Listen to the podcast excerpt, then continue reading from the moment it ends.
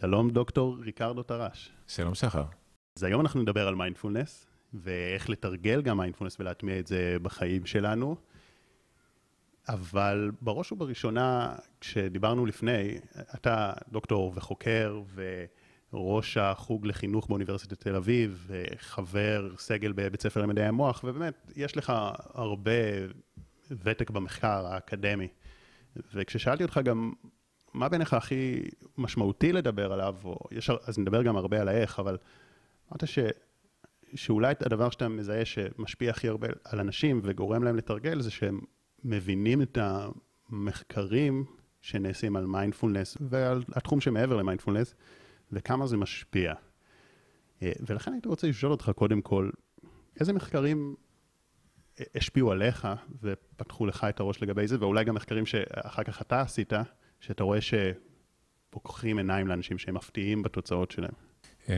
אז, אז יש הרבה מחקרים מאירי עיניים, מחקרים שמראים שתרגול של מיינדפולנס משפר את התפקוד של המערכת החיסונית, מוריד את רמת הלחץ והחרדה, מקטין את הסיכוי לאירועי לב וכו'. ויש מחקר אחד ספציפי שאני מאוד אוהב, שנקרא Wandering Mind is an Unhappy Mind, שמראה עד כמה הנדידת מחשבות, שזה אחד מהדברים שהמיינדפולנס מנסה להוריד בטיפה, פוגעת ב-well-being שלנו, עד כמה עצם העובדה שאנחנו לא מרוכזים במה שאנחנו עושים, והתודעה שלנו נודדת למקומות אחרים, גורמת לנו להיות פחות מאושרים. כן, שמה בעצם בדקנו במחקר? באותו מחקר נתנו לאנשים להשתמש באפליקציה, שאפליקציה הזאת התריעה מדי פעם, ותוך כדי התראה, אנשים היו צריכים לענות על שלושה דברים. דבר אחד, מה הם עשו באותו הזמן של ההתראה? דבר שני, האם הם היו מרוכזים במה שהם עשו, או שמה התודעה שלהם הייתה במקום אחר? והדבר השלישי, איך הם הרגישו? עד כמה, מהי רמת החוללות העצמית, ההרגשה שלהם באותו הרגע? ובאותו מחקר הראו שזה לא פעם ראשונה, שכחצי מהזמן אנחנו לא מרוכזים במה שאנחנו עושים, אנחנו במקום אחר. אבל הדבר המעניין הוא שכאשר המחשבות של האנשים נודדו, אנשים הרגישו פחות שמחים, פחות מאושרים, ולא משנה מה הם עשו ולא משנה לאן הם נדדו. זאת אומרת, גם אם עשיתי דברים משעממים ונדדתי למקום טוב, ההרגשה של אנשים הייתה פחות טובה מאשר כאשר הם היו מרוכזים במה שהם עשו, והם עשו אותו בצורה שהיא יותר טוטלית. כי אתה יודע, זה, זה מזכיר לי, זה משהו שהייתי באיזושהי סדנה, שהיא בסך הכל סדנה של ריברסינג מאוד חיובית, ואז כזה בסוף הסדנה, כזה כבר הייתי במחשבות, הייתה לי פגישה אחר כך, הייתי כזה כבר מאוד במחשבות, מה אני צריך לעשות ולאן אני צריך ללכת, ופתאום איזה מישהו כזה אמר לי, למה אתה לא מחייך, למה אתה רציני? ופשוט היה איזו חוויה שנחקקה בי, כי, כי פתאום כזה קלטתי, וואו, איך הייתי במחשבות, וכאילו רק, רק עשיתי משהו שכל כך נרגעתי, ו, וכמה, כמה נדדתי, וכמה, כאילו, כשאני נודד, אז אני לא, אני לא מחייך, אני לא, כאילו, בכאן ועכשיו, אני לא עם האנשים.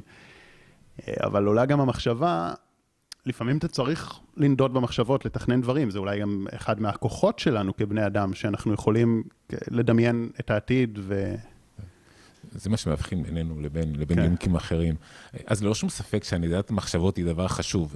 חלק גדול מהרעיונות השונים או מיכולת היצירתיות שלנו קשורה לאותה נדידת מחשבות, אבל אנחנו נודדים חלק גדול מהזמן, כחצי מהזמן, כאילו מראים את זה במלא מחקרים, גם באותו המחקר שהזכרתי לפני זה, וגם במחקרי מוח שמבקשים מאנשים, תוך כדי שנמצאים בתוך ה-אם אר איי או אף אם אר איי, בתוך המגנט, לבצע פעולות, ובודקים איך, איזה רשתות מוחיות פעילות, פעילות בכל רגע נתון, גם שם רואים שכחצי מהזמן אנחנו נודדים למקום אחר.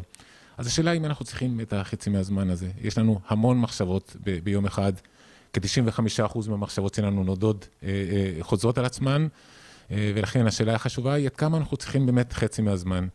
וכשאנחנו מתרגלים מיינדפולנס, זה לא שאנחנו מפסיקים את הנדידת מחשבות, זה שאנחנו כל הזמן מרוכזים במה שאנחנו עושים, אבל טיפה פחות, אולי במקום חמישים אחוז, ארבעים ושישה אחוז מהזמן, אבל השינוי הקטן הזה עושה הבדל משמעותי. כן, זה גם בעצם, תגיד לי אם זה נכון, יש הבדל, אם אני באופן יזום, נודד במחשבות, באופן מכוון נודד במחשבות שלי, כי אני רוצה לחשוב על משהו, להתכונן לאיזה פגישה, לעומת אם אני שוטף כלים והמחשבות נדדו בלי ששמתי לב, או שאולי אני בפגישה והמחשבות נדדו, זה גם קורה לאנשים היום. נכון. אז, אז כשאתה בוחר עכשיו לחשוב ולתכנן משהו, אתה לא בנהלת מחשבות, אתה עכשיו הקדשת את הקשב שלך ואת הכוונה שלך לתכנון של איזשהו אירוע. כן. וגם תוך כדי, זאת אומרת, יקרה לך שפתאום כאילו יביאו, יגיעו מחשבות נוספות, או איזשהו משהו מבחוץ, יתפוס את תשומת הלב שלך, והקשב שלך ינדוד למקום אחר. כן, אני חושב שזה משהו שהוא גם build in בהגדרה של המיינדפולנס, של קשב מכוון. זה באמת דגש חשוב, זאת אומרת שאנחנו לא רק נחים, כי אני חושב שהרבה אנשים, אני יודע את זה כי אני מלא מדיטציות ליוטיוב, אז הרבה אנשים תופסים את זה כי שמדיטציה זה משהו כזה שאני נח ומרפא, אבל המיינדפולנס ובכלל מדיטציה, אני מכוון את הקשב שלי. נכון. אז בהקשר הזה של חשיבת יתר ומחשבות נדדות, הייתי רוצה לשאול לך גם, אבל יש הרבה אנשים שאומרים, אני לא יכול, זה לא, זה שולט בי. נכון, יש הרבה דברים ש, ש, שאנחנו במרכאות לא כל כך שולטים בהם. בגלל זה זה עניין של תרגול, בגלל זה זה גם עניין של אימון. אז בהתחלה התודעה שלנו נודדת כל הזמן למקומות אחרים ואנחנו לא שמים לב לכך. דרך אגב, מעניין מאוד, כאילו, אז יש כל מיני מחקרים שביקשו מאנשים להשתמש באפליקציות והראו שחצי מהזמן אנחנו במקום אחר, ואז השאלה היא, איפה היית?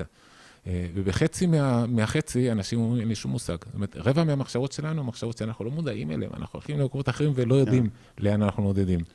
והאימון הזה של לתרגל עוד פעם ועוד פעם, לשים לב לאיפה הקשב שלך בכל רגע נתון, עוזר לך פתאום לשים לב לדבר הזה ולהיות יותר מודע לנדידת המחשבות ולאן הלכת.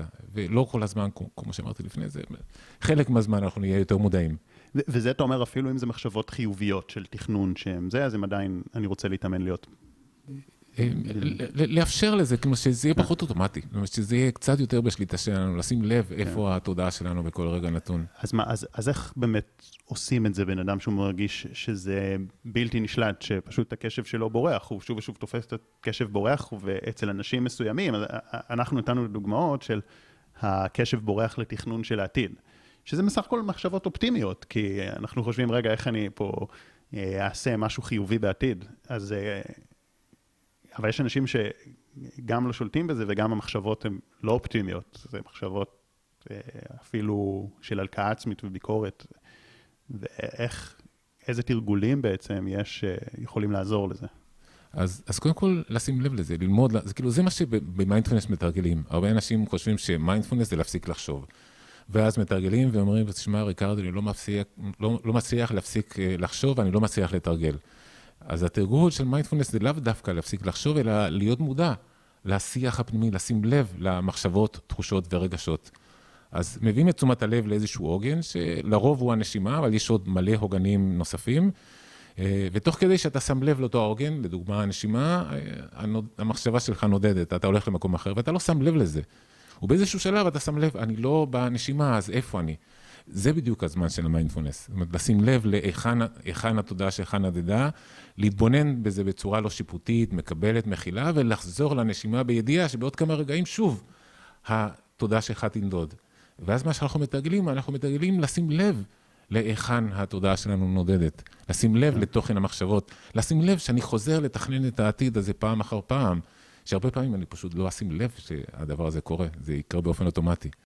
וזה, אחרי תרגול מסוים, רואים, רואים שיפור בנדידת מחשבות? כן, אז, אז רואים כאילו, אפילו במוח, יש רשת מוחית שנקראת Default Mode Network, שהיא רשת ברירת המחדל, שאותה הרשת שפעילה כאשר המחשבות, המחשבות שלנו נודדות שוב ושוב לעתיד הלא נודע ולעבר הלא ניתן לשינוי, ורואים שאנשים שמתרגלים מיינדפולנס, לא רק שהרשת הזאת פחות פעילה בזמן תרגול, אבל זה ברור, זה מה שאנחנו מתרגלים, אבל גם במנוחה, גם אנשים שמתרגלים מיינדפולנס עם הזמן, רואים שיש פחות פעילות של אותה רשת ברירת המחדל, ויותר פעילות של רשתות אחרות, רשתות קשביות, רשתות שפתיות, רשתות חושיות. כן, אז אני רוצה בהמשך לגעת בזה עוד, אולי גם לשאול אנשים כזה עם או סי די וזה, אבל יש איזו נקודה שעולה לי, שאני גם חושב עליה הרבה לאחרונה. וזה הנושא ש, שבאמת יש בנו איזשהו חלק שמאמין שזה יעיל לנדוד במחשבות. ובכללי שזה יעיל לעשות מולטיטאסקינג, ואני מרגיש את זה על עצמי גם, כי בתור בן אדם הישגי, ואני מניח שהרבה אנשים שמאזינים לנו תופסים את עצמם כהישגיים ורוצים להספיק יותר ולעשות יותר, זה בטוח כולם. ויש לך איזו מחשבה שאומרת שאני אני צריך רגע כאילו לעשות דברים במקביל, ואני צריך להעמיס על עצמי הרבה. ואני תופס את עצמי, מתמודד עם זה הרבה, וזה אני יודע גם שהמחקרים מראים שזה לא כל כך עובד. נכון. אז קודם כל אני בעד, מאוד בעד מונוטסקינג ולא מולטיטסקינג. אין לנו כל כך את היכולת לעשות כמה דברים בו זמנית, במיוחד ש, שהדבר הזה דורש יכולת של קבלת החלטות. כשאתה צריך לבצע איזושהי פעולה, יש שלושה שלבים. יש את השלב החושי, שאתה מקבל איזשהו אינפוט, מישהו דופק בדלת, אני שומע את זה, ואז אתה צריך לקבל החלטה. אנחנו באמצע הקלטה, מה אני עושה עכשיו? אני קם, או, ש... או אני אה, מתעלם מזה? זאת החלטה קוגניטיבית, ויש את שלב הביצוע, שאתה הולך לפתוח את הדלת או שלא. השלב האמצעי, השלב הקוגניטיבי, הוא שלב שמחקרים מראים שאין לנו כל כך את היכולת לעשות כאלה יותר מאחד אה, בכל רגע נתון. אה, לכן אין לנו כל כך את היכולת לעשות כמה דברים בו זמנית, שאתה שולח הודעות טקסט תוך כדי הליכה, אנחנו לא ממש עושים את הדבר הזה. אתה יכול להסתגל לאנשים ברחוב שפשוט הם עוצרים, שולחים, כותבים כמה, כמה מילים, הרבה פעמים בטעויות. מחקרים מראים שכשאנשים כותבים הודעות טקסט תוך כדי הליכה, הם הולכים יותר לאט, כותבים יותר לאט, ועושים יותר טעויות בהקלדה. אז זה בעצם בגלל הפעולה של ההקלדה באגודלים, או, או בגלל הפעולה השפתית במוח? יותר הפעולה הקוגניטיבית. קוגניטיבית. אז אפשר לאכול מסטיק וללכת ביחד. כי, כי, כי נגיד, אני יכול לדבר וללכת, אין לי בעיה עם זה. אה, נכון. אה, אז כשיש דברים שמאוד מאוד אוטומטיים, אה, כמו ההליכה, ההליכה זה משהו שבדרך כלל אתה לא כל כך שם לב בדרך שבה אתה הולך, אתה פשוט הולך. אז אפשר ללכת תוך כדי דיבור, ואפילו מחקרים מראים שאנשים שיוצאים לטיול דווקא לשיח, אז השיח הרבה יותר מעניין ופורה מאשר כשיושבים.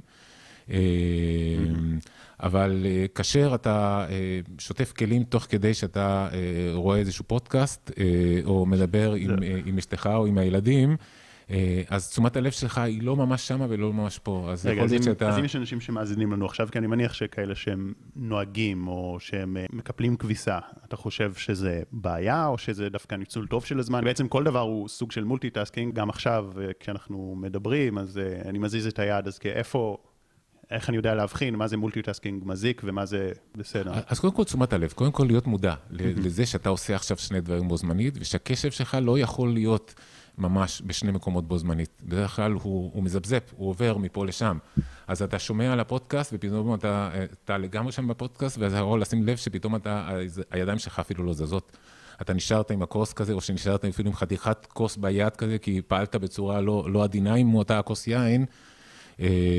אז דווקא אני מעדיף לנצל את הזמן של פעולות מאוד רוטיניות, כמו שטיפת כלים, תליית כביסה, קיפול כביסה, דווקא להיות כמה שיותר טוטלי שם. לתרגל מיינדפולנס דווקא תוך כדי, במקום לנצל את הזמן ולשמוע פודקאסט או, או, לדבר, או לקיים שיחה תוך כדי. איך עושים את זה? אם מישהו שוטף כלים או מקפל כביסה או... אז, אז זה יכול להיות העוגן, כמו שלפני זה אמרתי שאחד מהעוגנים זה הנשימה, ואז המטרה של התרגול זה לא הנשימה, אלא זה לשים לב מתי אתה לא בנשימה. אז כנראה, אם אתה שוטף כלים, אתה מביא את מלוא תשומת הלב, לתחושת המגע שבין הכלים לבין הידיים, למגע של הכלים השונים, לתחושה של החספוס של התחתית של הספל, לעומת החלקלקות של, של, של הכוס, לתחושת המגע שבין הסבון לבין הידיים, אתה מנסה להביא את מלוא תשומת הלב לשם. ומהר מאוד פתאום אתה תתחיל שוב. יש איזו הנחיה מסוימת לנסות לשים לב לדברים חדשים או לניואנסים בתחושות, או יש איזו הנחיות מסוימת שעוזרות להכניס אותך אוטומטית? כן, משהו מאוד מאוד פיזי, ממש לשים לב לתחושת המגע שבין הכלים לבין האצבעות. לתנועות שאתה מבצע עם היד בכל רגע נתון. במקום שהתנועה תהיה אוטומטית, לשים לב לאיזה תנועה אתה מבצע בכל רגע, ולתחושה הפיזית שבין הכלים לבין הידיים. ואז תוך כדי אתה תשכח שזאת ההנחיה, ותתחיל לתכנן את הדברים שאתה צריך לעשות מחר, ולהצטער על מה שלא עשית אתמול, ופתאום באיזשהו רגע אתה תשים לב שאתה לא בכלים, אלא באיזשהו תוכן, באיזושהי מחשבה, תחושה או רגש. ובאותו הרגע זה בדיוק המיינדפולנס, לשים לב, אה, אני במחשבה על, ואתה נותן לזה שם. נזכרתי בדברים שאני צריך לעשות, הצטערתי על משהו שלא עשיתי, חשבתי על מה שהשכן אמר לי לפני שיצאתי מהבית. ואתה מתבונן בזה בתחושה, בגישה לא שיפוטית. אתה לא אומר שזה טוב או זה רע, אתה מתבונן, ואז מחזיר את תשומת הלב עוד פעם לתחושת המגע שבין הכלים לבין הידיים. ואז לאט לאט אתה פתאום לומד לשים לב לאיפה התודעה שלך בכל רגע נתון. ואז אתה שם לב, וואו, כמה מחשבות יש לי על.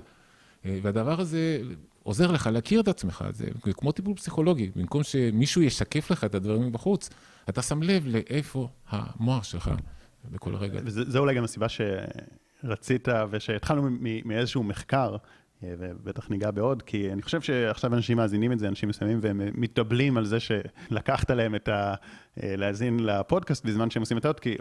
או לעשות שיחה בזמן, כי אומרים, רגע, זה יעיל לי, ואם אתה לוקח לי את זה, אז מתי אני אספיק לעשות את כל המשימות שלי?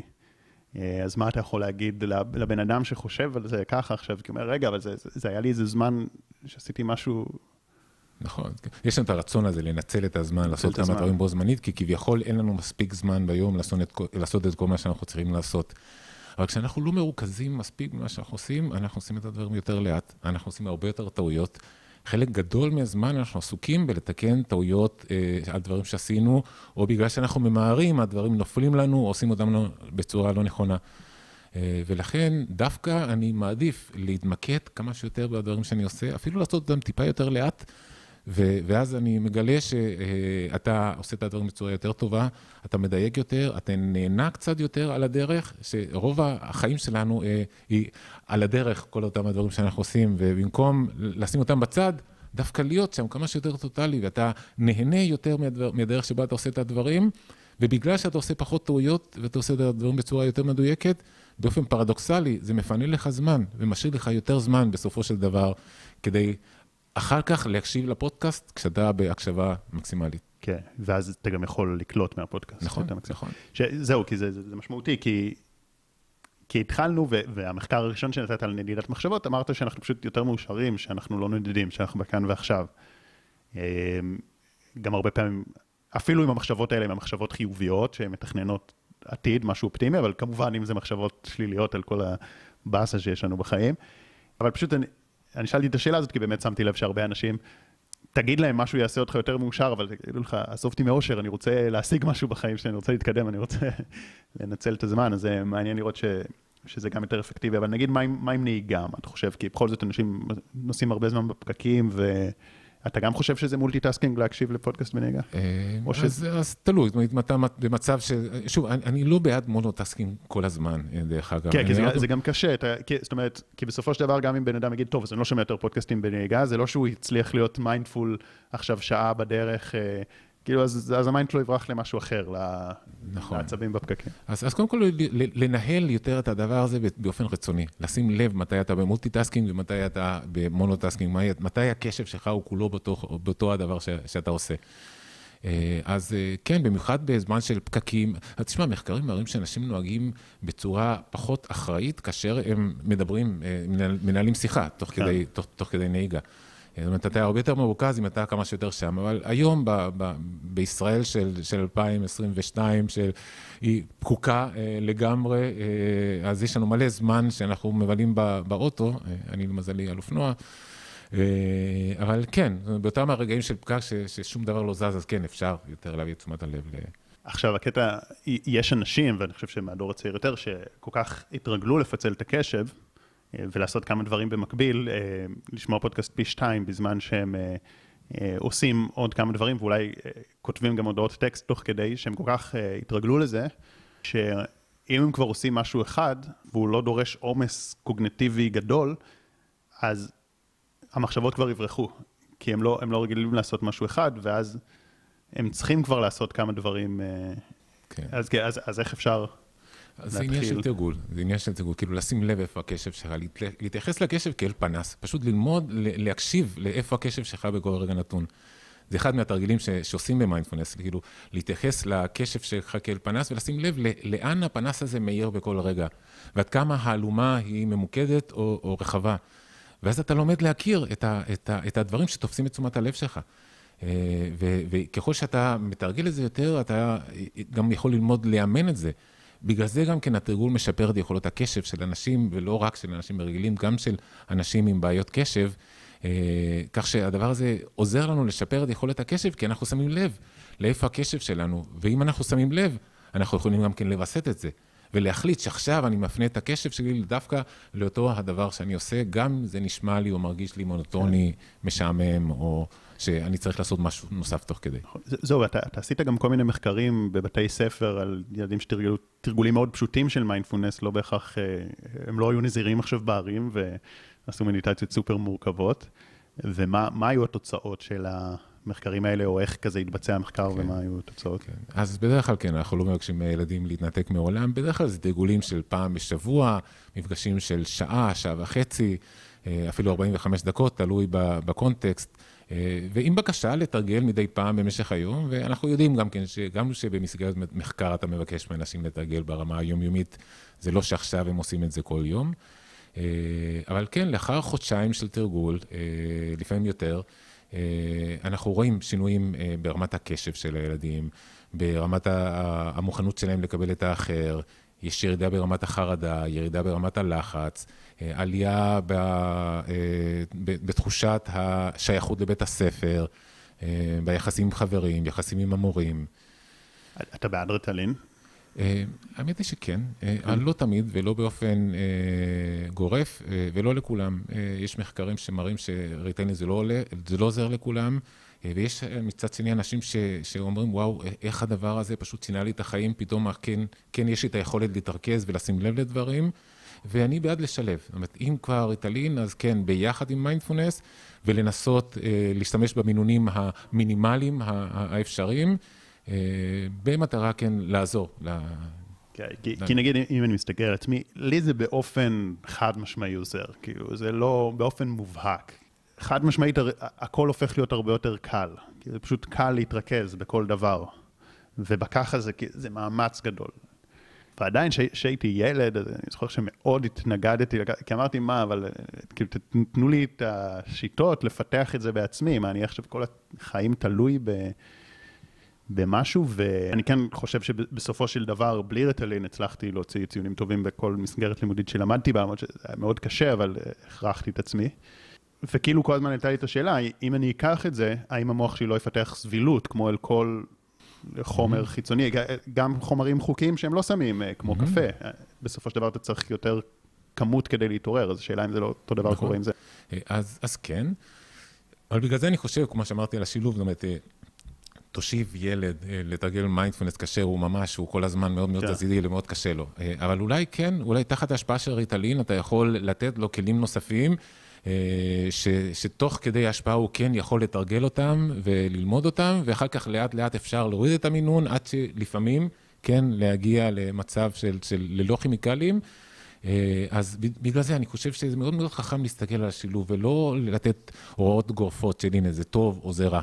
ולבדוק ברמה הפרסונלית, מה טוב לכל אחד, ולפגוש את הבן אדם ולחקור איתו ביחד מה עוזר לו, כדי אכן להיות יותר מרוכז, להיות יותר נוכח, לשפר את היכולת הקשבית. הייתה לי מטאפורה מעניינת, דיברנו לפני זה על שוק ההון, שיצא לעשות גם כמה פודקאסטים על זה, זה כאילו אולי כמו הלוואה, שהלוואה זה משהו שהוא, זה טוב או רע, אז אם אתה לוקח הלוואה, בשביל מותרות, בשביל חופשה, זה כנראה רע, כי זה יכניס לך לחובות, אבל אם אתה לוקח אותה כדי למנף, כדי להשקיע ולקבל ריביות, זה טוב, אז כי אולי אם אתה לוקח ריטלין עכשיו כדי לחזק את הקשב שלך, כדי שבעתיד לא תפתח בו תלות, זה טוב, אבל אם אתה כל פעם לוקח אותו, ולא עושה את התרגול, אז אתה עם הזמן נכנס למינוסים יותר גדולים. נכון. ולא רק עם ריטלין דרך אגב, כאילו גם טיפולים אה, נגד אה, פסוריאסיס או נגד סרטן, הם יותר אפקטיביים בקרב אנשים שמתרגלים מיינדפולנס, כי מערכת החיסונית שלהם מתפקדת אה, אה, טוב יותר. אה, חיסונים עובדים יותר, בצורה יותר יעילה אצל אנשים שמתרגלים, כך שהשילוב הזה שבין העולמות השונים, אני חושב שהוא, שהוא נכון. כן. וכן, אתה יכול לשאול ולבקש איזושהי הלוואה בתחום מסוים כדי אחר כך לעזור לטפח תחום אחר. יצא לך קצת לעסוק בתחום הזה באמת של הבריאות, של כל מיני אנשים, אמרת סרטן ופסוריאזיס. כן, אז מחקרים לא שלי, אבל מחקרים של אחרים, כאילו אחד מהמחקרים משנת אלפיים ושלוש של ריצ'י דיווידסון, שהוא אחד מהחוקרי מיינדפולנס המרכזיים בעולם, הוא לקח אנשים בחברה ביוטכנולוגית, חילק אותם לשתי קבוצות, קבוצה אחת תרגלה M B S R, שזה Mindfulness Based Stress Reduction לתקופה של חודשיים, קבוצת הביקורת לא תרגלה כלום, בסוף החודשיים קיבלו כולם חיסון נגד שפעת, וראו שהקבוצה שתרגילה, הם פיתחו יותר נוגדנים נגד שפעת. כן, זאת אומרת, הופך לי הרבה יותר יעיל. אז, אז כן, אבל באופן אישי לא, לא, לא עשיתי מחקרים שקשורים ב, בתחום של תפקוד המערכת החיסונית. כן. עכשיו, דיברנו על זה גם שיש הבדל מסוים בין המיינדפולנס לבין תרגילי נשימה, והרבה אנשים מבלבלים בזה. יש איזה דיוק שהיית רוצה לתת לאנשים בהקשר של זה? ואיך תרגל נשימה, איך תרגל מיינדפולנס? אז קודם כל, כמו שאמרתי לפני זה, במיינדפולנס אנחנו בוחרים איזשהו עוגן. והעוגן הוא לא המטרה, אלא הוא רק כדי לשים לב למתי אנחנו לא באותו העוגן. לכן, אחד מהעוגנים הנפוצים זה נשימה. אז אתה מביא את תשומת הלב לנשימה, ושם לב לתחושת השאיפה והנשיפה, ותוך כמה רגעים התודעה שלך תנדוד למקום אחר. ואתה לא תשים לב לזה, ותתחיל לתכנן, להיזכר בדברים, ובאיזשהו שלב אתה תשים לב, ו, ו, ו, ואז יש לך איזשהו צילום של רגע, ואתה יכול להתבונן בו בצורה לא שיפוטית ומקבלת. וחוזר לעוגן פעם אחר פעם. כך שהעוגן הזה יכול להיות הנשימה, או יכול להיות, כמו שאמרנו לפני זה, תחושת המגע שבין הידיים לבין הכלים, או יכול להיות תחושת המגע שבין תחושות שבין כפות הרגליים לבין הרצפה תוך כדי הליכה. אז כאן הנשימה היא רק משמשת כעוגן לתרגול מיינדפולנס. מצד שני, יש אכן תרגולי נשימה שהם המטרה בפני עצמם. ואנחנו יודעים שנשימה איטית של קצב של סדר גודל של שישה מחזורי נשימה בדקה, שזאת בדרך כלל אנשים נושמים סדר גודל של חמישה עשר עד עשרים אפילו מחזורי נשימה בדקה. הנשימה האיטית מפעילה את העצב הווגוס שמפעיל את המערכת הפרסימפתטית שהיא מערכת הרוגע, והדבר הזה גורם לנו להיות יותר רגועים ולהרגיש טוב יותר. כך שאפשר לתרגל נשימות כמטרה ללא כל קשר לתרגול המיינדפולנס. ואז יכול להיות שכדאי להתחיל תרגול מיינדפולנס עם נשימה, בעצם שהמערכת הפרסימפתטית של הרוגע פועלת, אז זה משפיע גם על הריכוז ועל המוח, או ש... אז, אז כן, כאשר אנחנו רגועים יותר, יש לנו יותר יכולת להתבונן בדברים, ולכן הרבה פעמים בסדנאות של מיינדפולנס, חלק מהתרגולים הם תרגולי, תרגולים של נשימה איטית. עם ילדים אנחנו מתרגלים, לא יודע, את נשימת החמסה, שפשוט נושמים לאט ועולים לאט לאט אל, אל ההר, ומתבוננים שנייה, עוצרים את הנשימה, ואז שואפים לאט לאט, ונושפים לאט לאט, ואז, כן, הילדים במצב יותר רגוע, גם לפעמים אנחנו מעודדים אותם, במצבים של לחץ, תתרגל נשימות איטיות, תשים לב לדרך שבה אתה נושם, שזה מין, מין כלי עזר, זה לא המיינדפולנס פר סה, אבל זה עוד כלי שעוזר לנו להירגע בזמנים שאנחנו צריכים את הרוגע. כן, זו הבחנה מעניינת מאוד. עכשיו, עכשיו אמרת גם שאני חוזר לנשימה כעוגן לא שיפוטי ומקבל. מה בעצם המשמעות של זה, של לא שיפוטי? כי אוקיי, אתה אומר לי, תעביר את הפוקוס אל התחושה של המגע, של הגב עם הכיסא או משהו כזה באופן לא שיפוטי, מה זה אומר? כן. דווקא הלא שיפוטי הוא לא כאן אלא במחשבות. אז אתה מביא את תשומת לב שלך לתחושת המגע שבין הגב לבין הכיסא לדוגמה. ואתה ממש מנסה לחקור איך הוא מרגיש, מה קורה שם. ותוך כדי שאתה שם, תוך כמה שניות אתה הולך לך למקום אחר. ואז אתה שם לב שאתה במקום אחר, ופה נכנסת האי-שיפוטיות. זה לא להגיד, אוי, איזה בסה, עוד פעם נזכרתי ב, או איזה הרגשה לא טובה, אלא להסתכל על, על האורחים האלה, א', כאל אורחים, ב', כאילו הם לא שלך.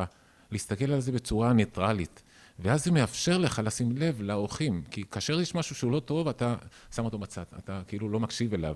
אבל יש פה איזשהו משהו שעלה לתודעה שלך, אתה רוצה להתבונן בו. וכדי להתבונן בו, קודם כל אתה צריך לקבל אותו, כמו שהוא. ולכן החוסר שיפוטיות זה בואו נסתכל על הדברים כפי שהם, בלי לתייג אותם כטובים או כלא טובים, אלא כעובדות. ואז אתה אה, מאפשר לה, לעצמך לתייג ולשים לב לאותה המחשבה, שאחרת היית דוחה אותה ולא מתבונן בה. אז שאומר, נגיד, נגיד אם למישהו למחשבה, אה, אני רוצה לקחת את זה למחשבה שלילית דווקא. אה, מישהו יושב במדיטציה או בכלל במהלך היום, ופתאום עולה לו מחשבה, אני... אני כזה די לוזר, אני לא, לא הגעתי בחיים שלי לאן שרציתי להגיע, אני לא בעבודה שאני רוצה, אני לא עושה מספיק כסף כמו שאני רוצה, ועולות מחשבות כאלה.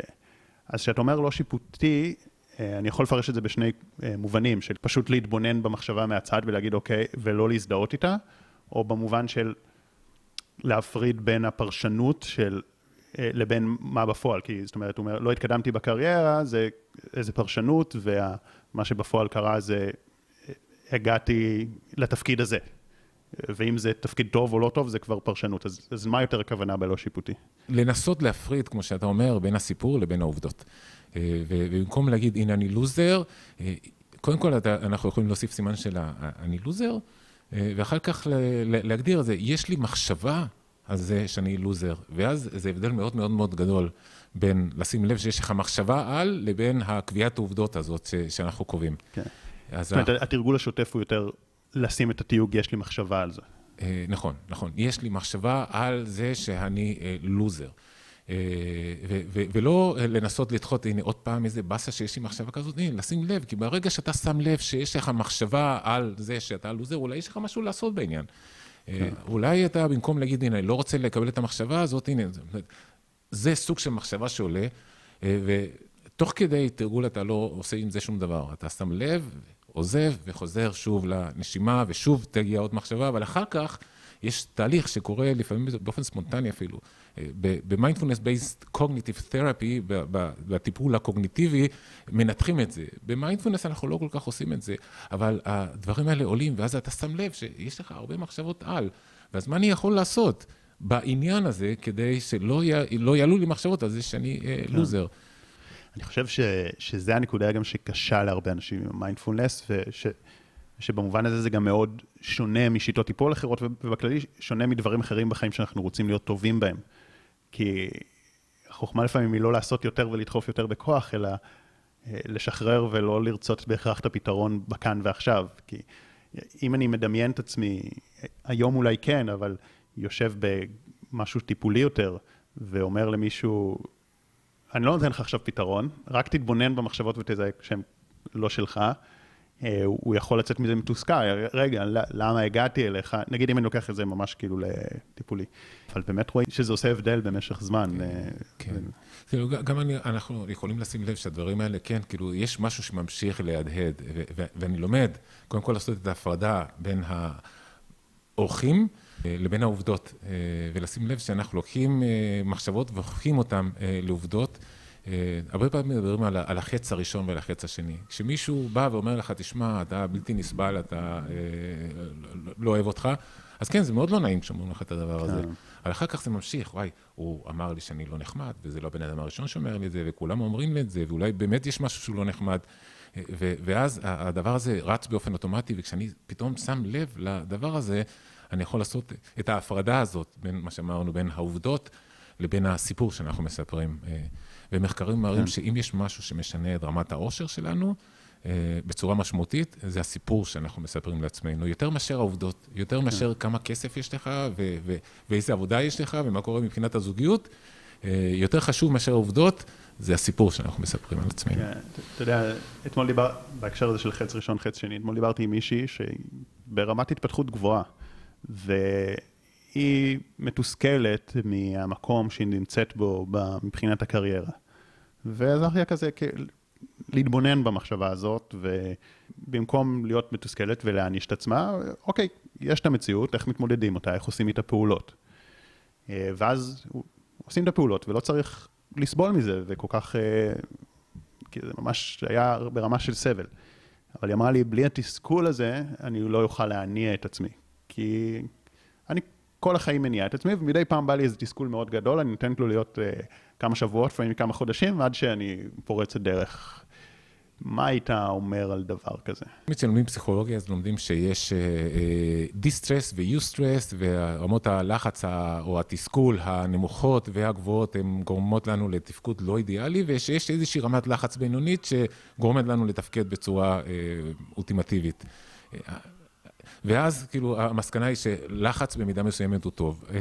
אני לא בטוח, אני הייתי, הייתי רוצה לקרוא לזה לא לחץ, אלא מוטיבציה, רצון לעשות דברים, כי, כי לחץ באופן כללי, אני חושב שהוא לא טוב לנו. כן, גם כאילו, מה, מה זה לחץ? לחץ זה, זה מילה, בסוף זה כל מיני תחושות, זה שזה גם חלק מהמיינדפולנס, כי אנחנו מה, מה התחושה בגוף באמת. נכון, גם, גם לחץ, כאילו, לפעמים יש את הגורם המלחיץ שאנחנו קוראים לזה לחץ, ויש את התגובה הגופנית שאנחנו קוראים לה לחץ, ויש את התגובה הפסיכולוגית, שגם לזה אנחנו קוראים לחץ, אז לחץ הוא, הוא סל שאנחנו מכניסים אליו הרבה דברים. אבל כדי לחזור לשאלה, כאילו, האם אנחנו צריכים איזושהי רמת תסכול מסוימת כדי לתפקד בצורה אולטימטיבית, אז, אז כן, אנחנו צריכים לפעמים איזשהו דירבון ולשים לב לניסוי וטעייה, ומה אני עושה בצורה נכונה, מה אני עושה בצורה לא נכונה. אבל אני לא בטוח שאנחנו צריכים אכן לחוות הרבה תסכול כדי פתאום כן להתפתח. אבל מידה, היכולת לשאת את התסכול בצורה לא שיפוטית, גם כן קבעי התסכול, זה, זה גם משהו שאנחנו לומדים תוך כדי תרגול. לשים לב שכן, יש תחושה של תסכול, כי, ו, ו, ממה, ממה התסכול הזה נובע. זאת אומרת, אני לומד על מה גורם לו את התסכול, ו, ו, ואיך אני אחר כך מתפתח דרכו. כן, אתה אומר גם פשוט להיות עם התסכול, להיות נכון, עם הלחץ. נכון. זה בסדר שהם גם... נכון, נכון. כן, האמת שזה גם נכון, כי גם... למה, למה אנחנו כל כך נלחמים בהם וישר לא, נכון, לא ולשים לב, לשים לב אליהם, לקבל אותם כלוחים ולשים לב שיש להם תפקיד מסוים, יש תפקיד מסוים לאותו אורח, ואני מנסה לדחות אותו הצידה, הוא יגיע בדרכים אחרות, מתחת... אגב, אם, אם אני מתבונן בתסכול, או בעצב, או בלחץ, אבל אני מתבונן בזה באופן מכוון, האם, כמו הניסוי ש...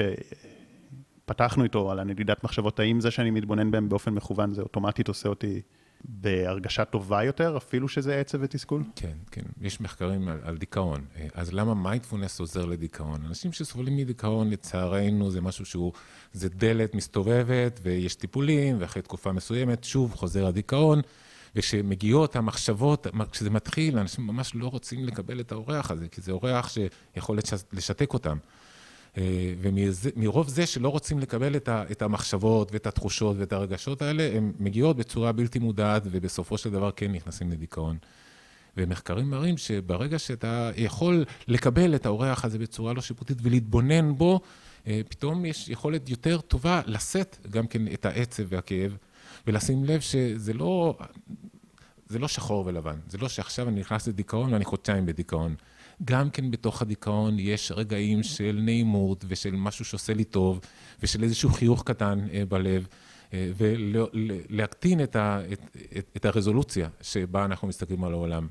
לא להסתכל על העולם ברמה של חודש, שבוע, יום, אלא ברגעים קטנים. ואנחנו מגלים שברגעים הקטנים יש לנו תנודות של יותר טוב, פחות טוב, ואז ה- ה- ה- היכולת הזאת להתבונן באורח הזה ולאפשר לו גם כן לשהות, מאפשר לי לקבל אותו ולחיות איתו יותר בשלום. ואם נגיד יש בן אדם שעכשיו חווה הרבה עומס בחיים והרבה סטרס, אז איזה עצה היית נותן לו בהקשר הזה, באותו הקשר? סטרס גם במובן של תחושה שלא, אין לעשות, לא כל מה שאני עושה מצליח לי כמו שאני רוצה, ויש הרבה בעיות. אז איך, איך אני יכול לקחת גם את הבעיות בצורה מיינדפול כזה? אז קודם כל לשים לב ש, שיש בעיות, וחלק מהבעיות הן תלויות בי, וחלק מהבעיות הן לא תלויות בי. זאת אומרת, אלוהים תן לי את הכוח אה, אה, לשנות את מה שאני יכול לשנות, לקבל את מה שאני לא, והחוכמה להבחין בין השניים. אז לשים לב לא, לאיזה דברים בידיים שלי ואיזה דברים לא בידיים שלי.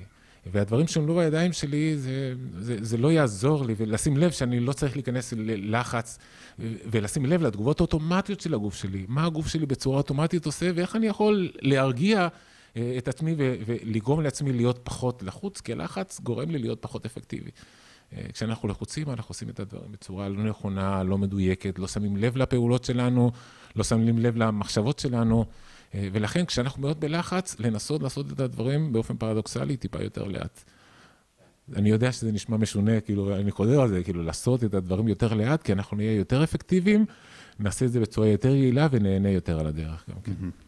יש גם את המחקר שמראה שבעצם עצם זה שאני משנה את המילה לפעמים של לחץ ומתייחס אליה כאל התרגשות, כמשהו שבא לעזור לי, זה יכול להשפיע על התוצאות.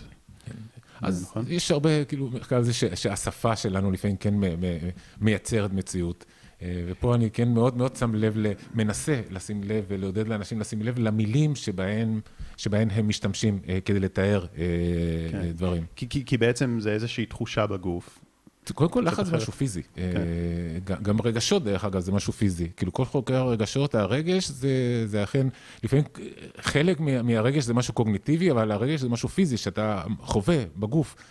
וגם הלחץ.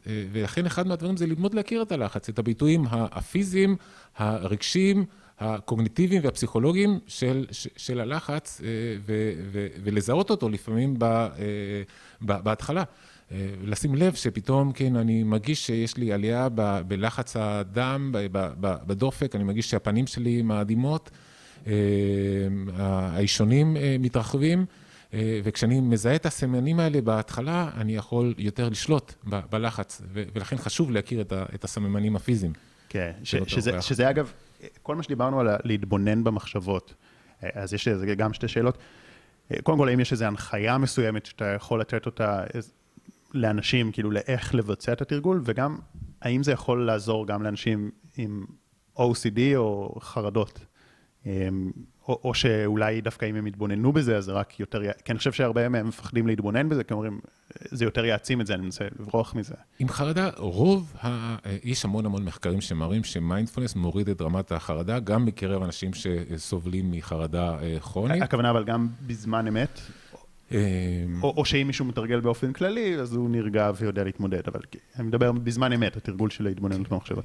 אז, אז בדרך כלל התרגול הוא, הוא לאו דווקא, זה לא, אני לא אמליץ למישהו, עכשיו את מאוד מאוד חרד ולחוץ, עכשיו תתחיל לתרגל מיינדפולנס. אז המיינדפולנס משהו שהוא יותר פרופילקטי, זה יותר שמכין אותנו ועוזר לנו, אם אני מתרגל מיינדפולנס, לי כשיגיע הלחץ והחרדה, תגיד לי יכולת יותר טובה להתמודד איתן. אבל יש גם כן אנשים מסוימים, וחשוב לציין את זה, שדווקא התרגול עצמו הופך אותם לחרדתיים יותר. פתאום אני שם לב ואני מגיש יותר חרדה, בגלל שאני שם לב לחרדה, והשאלה היא מה לעשות איתם. פרויד היה אומר שאם הפסיכואנליזה לא עובדת, צריכים לעשות עוד פסיכואנליזה, אז גם פה נשאלת השאלה, ולכן חשוב מאוד גם כן כשהולכים לאיזשהו קורס של מיינדפולנס או הדרכה כלשהי, גם לפעמים לקבל עזרה חיצונית ולבחון האם התרגול הזה עושה טוב או לא עושה טוב. למרות שכמו ש... כמו שאמרתי, לרוב האנשים זה מוריד את רמת החרדה, יש אנשים שפתאום אני רואה שזה לא טוב ואולי עדיף להפסיק את התרגול. זהו, הייתה לי שיחה באמת עם, עם ניסים המון, שהוא עוסק במדיטציות, ואומר, יש אנשים שיש להם כל כך הרבה טראומות וכל כך הרבה רגשות מודחקים, שאם אתה תיתן להם תרגל מדיטציה, זה רק כי יעשה להם הרבה יותר בלגן, אתה קודם כל צריך לנקות את זה. אז בגלל זה צריך לעבוד בצורה עדינה, ולפעמים יש אנשים, במיוחד, כמו שאתה אומר, עם או סי די או עם טראומות מאוד מאוד חזקות, שרצוי לעבוד בעדינות וביחד עם צוות מקצועי, כדי לדעת מתי לעצור ומתי כן להמשיך ולהתבונן באותם האורחים הלא רצויים. כן. יש עוד איזה שני נושאים ככה משמעותיים שאתה רוצה שניגע בהם, ואתה גם הזכרת פה קצת את הנושא של החמלה, וזה גם נושא שאתם עוסקים בו הרבה במחקר שלכם עם, עם ילדים, ו, ואמרת לי גם לפני ש, ש, שאם פעם זה היה יותר רק המיינדפולנס והקשב מכוון, היום הדברים שעוברים לחזית המחקר זה גם שילוב עם החמלה, אז אם תוכל להסביר מה זה אומר ו, ואיך אתם גם בודקים את זה, זאת אומרת מה, מה ההשפעה שיש לזה על ילדים ועל אנשים. אז קודם כל, הרבה פעמים אומרים שזאת הכנף השנייה של המיינדפולנס. ציפור צריכה שתי כנפיים כדי לעוף, כנף המיינדפולנס וכנף החמלה.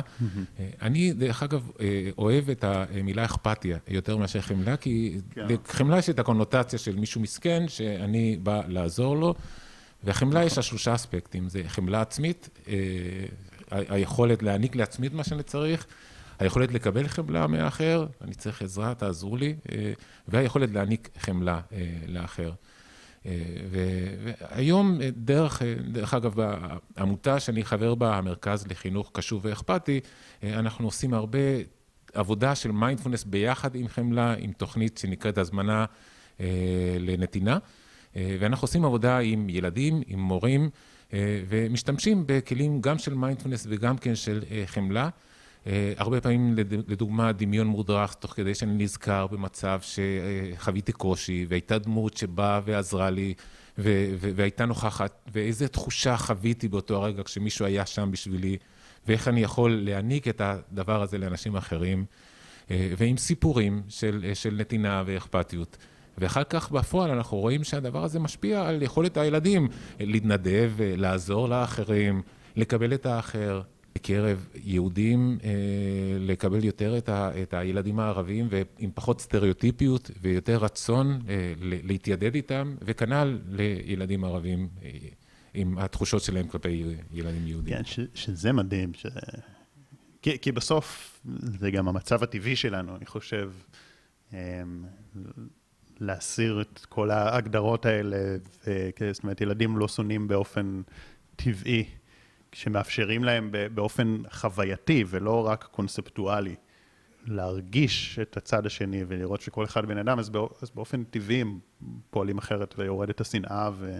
נכון. אז יש לנו מצד אחד כאילו כל מיני אלגוריתמים טבעיים שעובדים בתוכנו, קוראים לזה יוריסטיקות של, של לקבוע כל מיני דברים לגבי אנשים אחרים שמאוד עוזרים לנו להתנהל בעולם. ואנחנו מחלקים את העולם לאנחנו והם, השאלה זה מי זה אנחנו, ואיך אנחנו קובעים את מה, מה זה, מה שנקרא ה-in-group, הקבוצה הפנימית, וה-out-group, הקבוצה החיצונית. ואז שאתה מטשטש טיפה את הגבולות של מי זה, מי נמצא ב-in-group, מי, מי נמצא ב-out-group, ולהבין ש, ש, ש, לא יודע, יש עוד הרבה בני אדם בעולם ש, שהיינו רוצים להיטיב איתם, ושהם ייטיבו איתנו, אז ההבנה הזאת, והיכולת להעמיד את עצמך במצבו של האחר, גורם לנו פתאום, כן, לרצות יותר, לעזור, לקבל עזרה, להיות יותר פתוח לאחר. אני ממש אוהב את מה שאתה אומר, כי אני חושב שאם בסוף, בסוף הרי המיינדפולנס מגיע ממסורות רוחניות רבות שנים, ו, ולקחו איזה מרכיב מסוים שהוא מאוד אפקטיבי, וחקרו אותו, ואז בגלל שזה נהיה המחקר, אז, אז התבסס ש, שזה המיינדפולנס, אבל יש לזה באמת עוד מרכיבים שכמו שאתה אומר, זה... שתי כנפיים שהן צריכות ללכת ביחד, אני ממש אוהב את זה. זה... בעצם מה שנתתם במחקרים האלה זה פשוט איזשהו דמיון מודרך של להרגיש את הכאב שלי, של מישהו אחר, דברים כאלה של פשוט... כן, גם, ו- ולא, ולא רק דמיון מודרך, כאילו גם כן יש סיטואציה שאנחנו, כמו שאמרתי לפני זה, לדמיין איך חוויתי, או מה הייתי רוצה לעשות, לתת עבור האחר, אבל גם הרבה סיפורים. סיפורים, הדמיות של מצבים שונים, כך שאנחנו מנסים לשים לב למה קורה אצל האחר, ולהתבונן ברגשות, גם כן להכיר את הרגשות של עצמנו. היכולת שלנו לתייג את הרגשות, לשים לב אליהם ברמה הפיזית וברמה הרגשית, ואיך הן משפיעות על, על, על הדרך שבה אנחנו מקבלים החלטות, ואז על הדרך שבה אנחנו מסתכלים על האחר, רואים את האחר. אתה יודע, מעניין אותי מה אתה חושב על זה, אני חושב שיש לזה גם איזה אלמנט שמגדיל את האושר שלנו, ובמובן של משמעות והיכולת להתמודד עם סבל, כי, כי בעצם כל פעם שלי יש קושי בחיים, אני יכול להפוך אותו להזדמנות להגביר את האכפתיות ואת החמלה. נכון, וגם מחקרים מראים, דרך אגב, שאחד מהדברים שעושה אותנו מאושרים, לא רק ל... דיברנו כבר לפני זה על, על, על טיפה פחות נדיעת מחשבות, על נתינה לאחר. ככל שאנחנו נותנים יותר לאחר, כולל כסף, דרך אגב, זה הופך את האנשים למאושרים יותר. אז היכולת להעניק לאחר, לשים לב, לחפש מתי אני יכול להיות שם בשביל האחר, זה משהו שיכול לשנות את העולם ולהפוך אותנו בסופו של דבר למאושרים יותר. תשמע, תראה, זה, זה באמת מדהים ש, שאתם מכניסים את זה גם למערכת החינוך ונותנים גם הכלים של החמלה וגם הכלים של הקשב, כן? כי היום ההפרעות קשב הולכות וגוברות וצריך אנטידוט יותר חזק כדי להתמודד עם ההתראות בפלאפון וטובי המוחות שחושבים איך נהיה יותר שעות בתוך האפליקציות. זה באמת עבודה שהיא, אני רואה אותה, עם חשיבות אדירה, ואתם עושים את זה גם באופן מאוד, לא רק, לא רק רעיוני, אלא גם מאוד בשטח, נכון? נכון. עבודה עם בתי ספר, נשמע, בעיקר, וחשוב להגיד לא רק עם תלמידים, הרבה עבודה עם מורים. מורים בתקופה האחרונה חווים רמות לחץ ושחיקה שאין כמותם. השחיקה של מורים היא דומה לזו של החיות בחדרי מיון. השח... השחיקה, הפרישה של מורות ומורים, כ-שלושים אחוז מהמורים פורשים בשלושת השנים הראשונות לעבודה.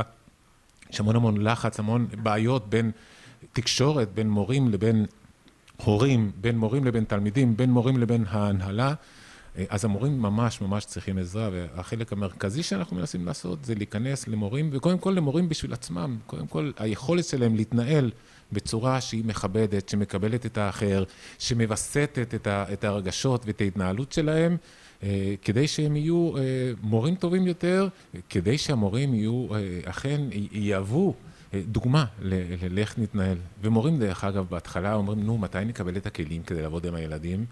ההבנה שזה משהו שהוא עבורם ועבור עצמם, ודרך אגב לא רק מיינדפולנס, היום זה נכנס לתוך מטריה גדולה יותר שנקראת למידה חברתית רגשית, Social and Emotional Learning, זה משהו שנכנס בצורה משמעותית למערכת החינוך, שכולל הרבה פעמים תרגול של מיינדפולנס, אבל לא רק, זה כולל אלמנטים כמו מודעות עצמית, ויסות עצמית, יכולת להבין את האחר ולקבל אותו, היכולת לייצר קשרים חברתיים משמעותיים, והיכולת לקבל החלטות בצורה אחראית.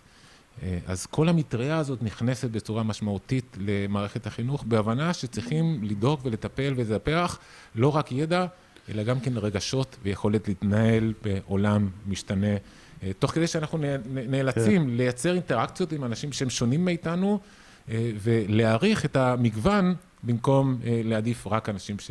חושבים ונראים כמונו. כן, תשמע, זה, זה, זה מדהים, כי כל, כל כך הרבה שנים מדברים על זה, על להכניס דברים שהם מעבר לידע למערכת החינוך של רגשות וקשב ומערכות יחסים, ו, והנה זה קורה.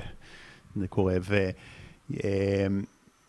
ואגב, אם מישהו צופה בזה ורוצה להביא את זה לבית ספר שלו, או למורים יש דרך? אז כן, אז יש גופים שמכניסים את זה, כמו לדוגמה, המרכז לחינוך קשוב ואכפתי, גם כן מכון מודע, בבינתחומי בהרצליה, אז יש כמה גופים שאכן מכניסים את זה לבתי ספר, הרבה פעמים דרך השתלמויות של מרכזי פסגה בבתי ספר.